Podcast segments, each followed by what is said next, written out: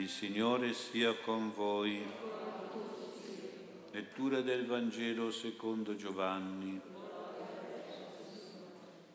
In quel tempo Giovanni Battista stava con due dei suoi discepoli e fissando lo sguardo su Gesù che passava disse, ecco l'agnello di Dio. E i due discepoli, sentendolo parlare così, seguirono Gesù. Gesù allora si voltò e vedendo che lo seguivano disse, che cercate? Gli risposero, Rabbi, che significa maestro, dove abiti? Disse loro, venite e vedrete. Andarono dunque e videro dove abitava e quel giorno si fermarono presso di lui. Erano circa le quattro del pomeriggio. Uno dei due che avevano udito le parole di Giovanni e lo avevano seguito era Andrea, fratello di Simon Pietro. Egli incontrò per primo suo fratello Simone e gli disse, abbiamo trovato il Messia, che significa il Cristo, e lo condusse da Gesù. Gesù, fissando lo sguardo su di lui, disse, tu sei Simone, il figlio di Giovanni, ti chiamerai Cefa, che vuol dire Pietro. Parola del Signore.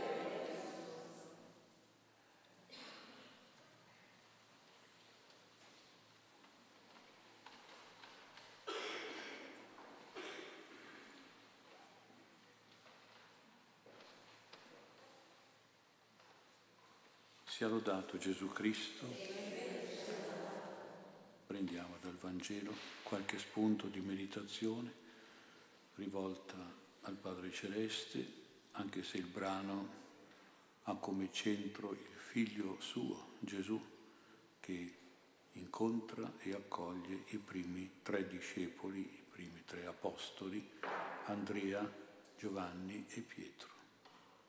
Ci guida in questa ricerca del Padre Celeste lo stesso Giovanni Battista, del quale si dice che fissa lo sguardo su Gesù che passava.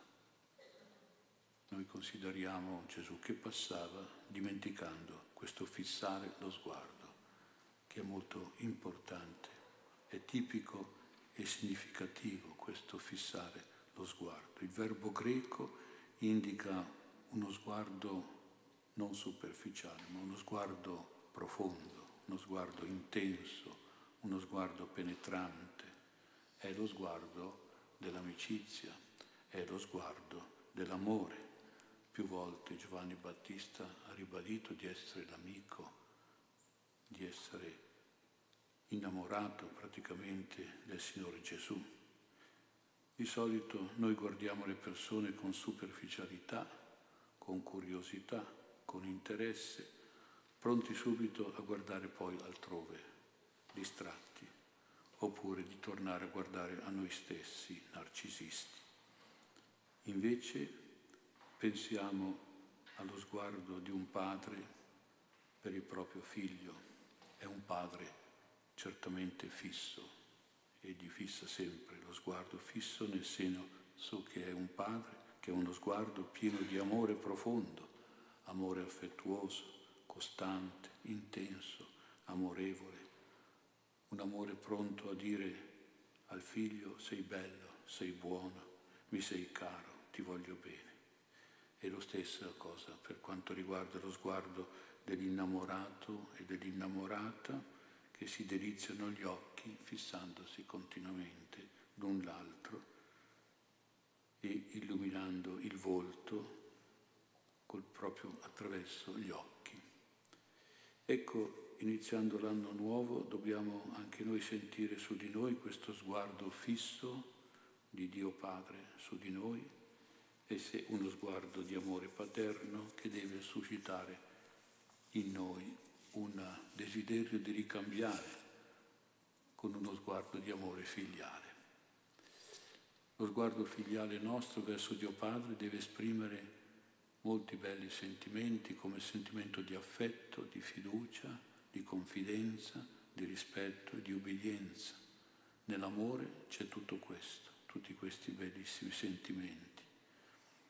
Nei vecchi catechismi e anche nei triangoli dietro lo spensorio eucaristico di una volta, Il Padre Celeste era spesso raffigurato come un occhio, lo chiamavano l'occhio di Dio, che ci vede ovunque, che ci scruta dentro il cuore, che ci approva o disapprova, che ci giudica continuamente. L'occhio è lo sguardo di Dio, che scruta l'universo e l'eternità, ma, come dice la Bibbia, ha una preferenza come dicono i profeti, la preferenza dello sguardo di Dio è quella rivolta agli umili. Lo dice la Madonna stessa nel Magnificat, ha guardato l'umiltà della sua serva, ha guardato con gli occhi suoi, Dio guarda con gli occhi l'umiltà di Maria.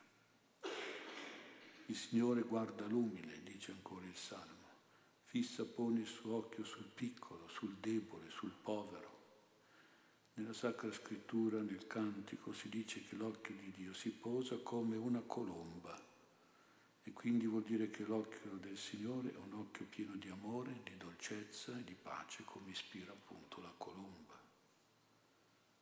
È un, occhio di amore su tutto ciò che è bellezza e grazia, tutto ciò che è purezza e positività, perfezione e luminosità è un occhio di amore su ogni anima bella, graziosa, pura, positiva, perfetta e luminosa, soprattutto si fissa su ciò che è buono, su ciò che è gioioso, come si racconta nella creazione, non solo nelle creature fatte da Dio, ma soprattutto nei figli degli uomini, negli uomini stessi, quando sono appunto buoni e gioiosi come li crea Dio.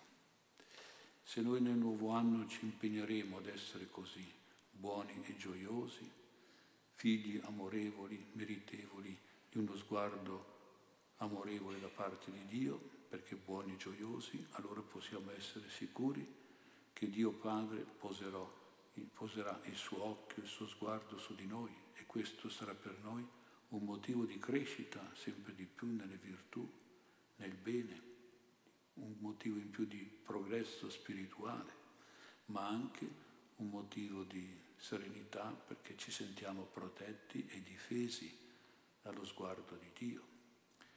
Gli occhi di un papà e di una mamma fanno belli i figli e poi aiutano e proteggono i figli e sono sempre lì a guardarli. Il nostro compito è conquistare lo sguardo di Dio Padre con il nostro amore. L'amore nasce col primo sguardo. L'amore rapisce il cuore con un solo sguardo. Lo sguardo non serve tanto per vedere, ma per amare. Dio Padre ci guarda con amore e per amore e così si deve ricambiare questo Dio Padre col nostro amore per Lui.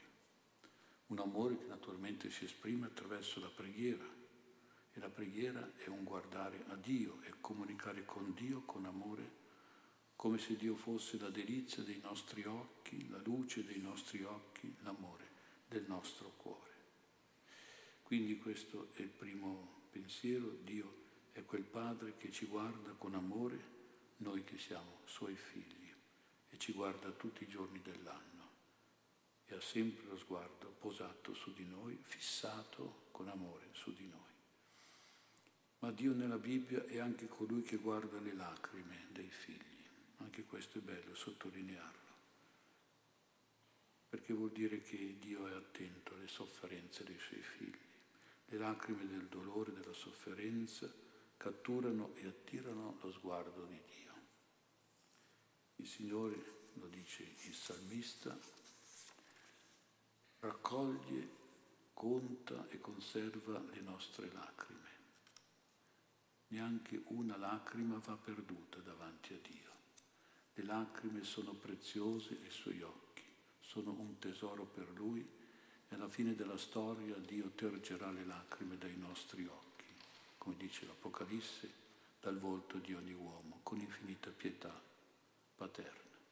Ma questo non è solo per la fine del mondo, ma ogni momento, quando noi siamo nel dolore e piangiamo, ecco che Dio ha il suo sguardo particolare su di noi, sulle nostre lacrime, sui nostri dolori, le nostre malattie, le nostre sofferenze fisiche, psichiche e spirituali.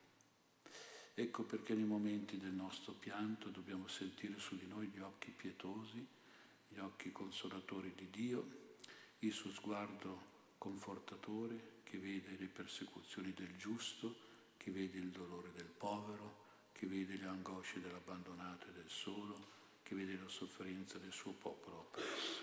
Così dicono i salmi.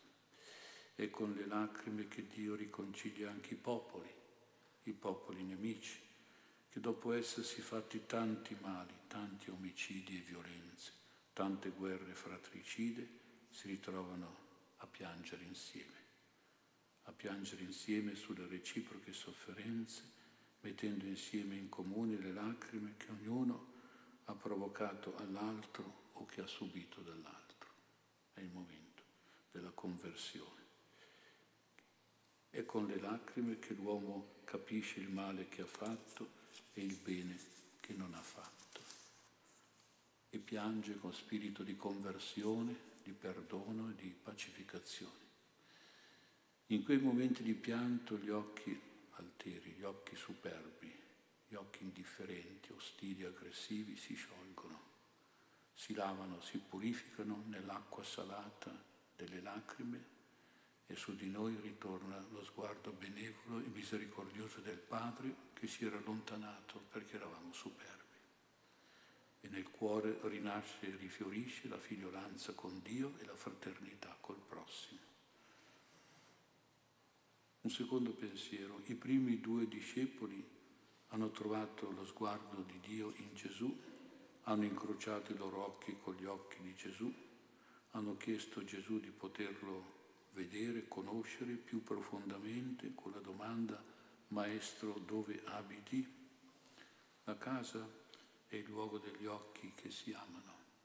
Si amano perché si guardano l'un l'altro e nello stesso tempo guardano nella stessa direzione. Così sono gli occhi un, nella famiglia, nel matrimonio. Guardarsi sempre l'un l'altro e guardare nella stessa direzione. Questo è il vero amore. Maestro, dove abiti, maestro? I rabbi, i maestri del tempo di Gesù, non erano maestri del popolo come il Signore, come sarà poi Gesù che predicava dappertutto, dove c'era la gente comune. Questi rabbi, questi rabbini avevano un disprezzo per le folle, per le moltitudini di gente, quelli che cercavano Gesù, che seguivano i suoi insegnamenti, affascinati dalla sua sapienza, dai suoi precetti morali verso il prossimo fratello, dai suoi insegnamenti religiosi circa Dio Padre. Erano rabbi di sinagoga, diremmo noi oggi rabbi di maestri di scuola, rabbi di università, per pochi discepoli scelti e selezionati. Gesù si differenzia anche da questi rabbi perché è un rabbi, diciamo, privato, in un certo senso, cioè è un rabbi di amici, è un rabbi di comunità, come i primi amici, i primi discepoli della comunità che poi sarà di Gesù, quella dei dodici apostoli.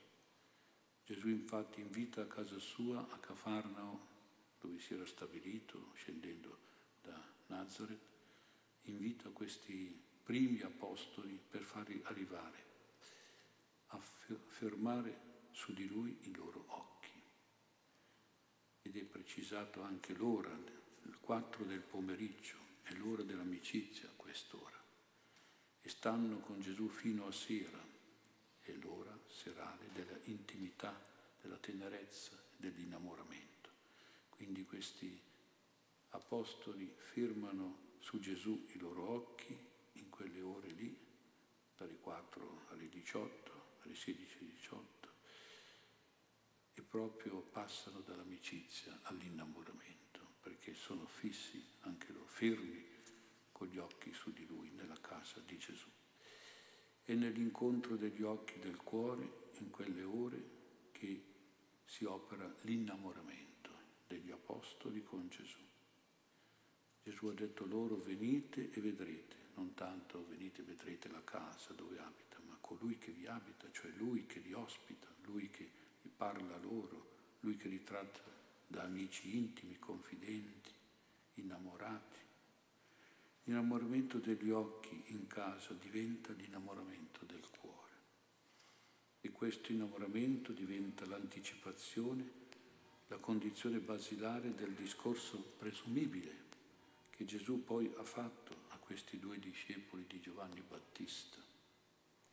Al discepolo sposato Andrea avrà fatto il discorso che riguarda la continenza, essendo innamorato, essendosi innamorato di Gesù, doveva essere continente, nel senso di rinunciare a escludere i rapporti coniugali con sua moglie.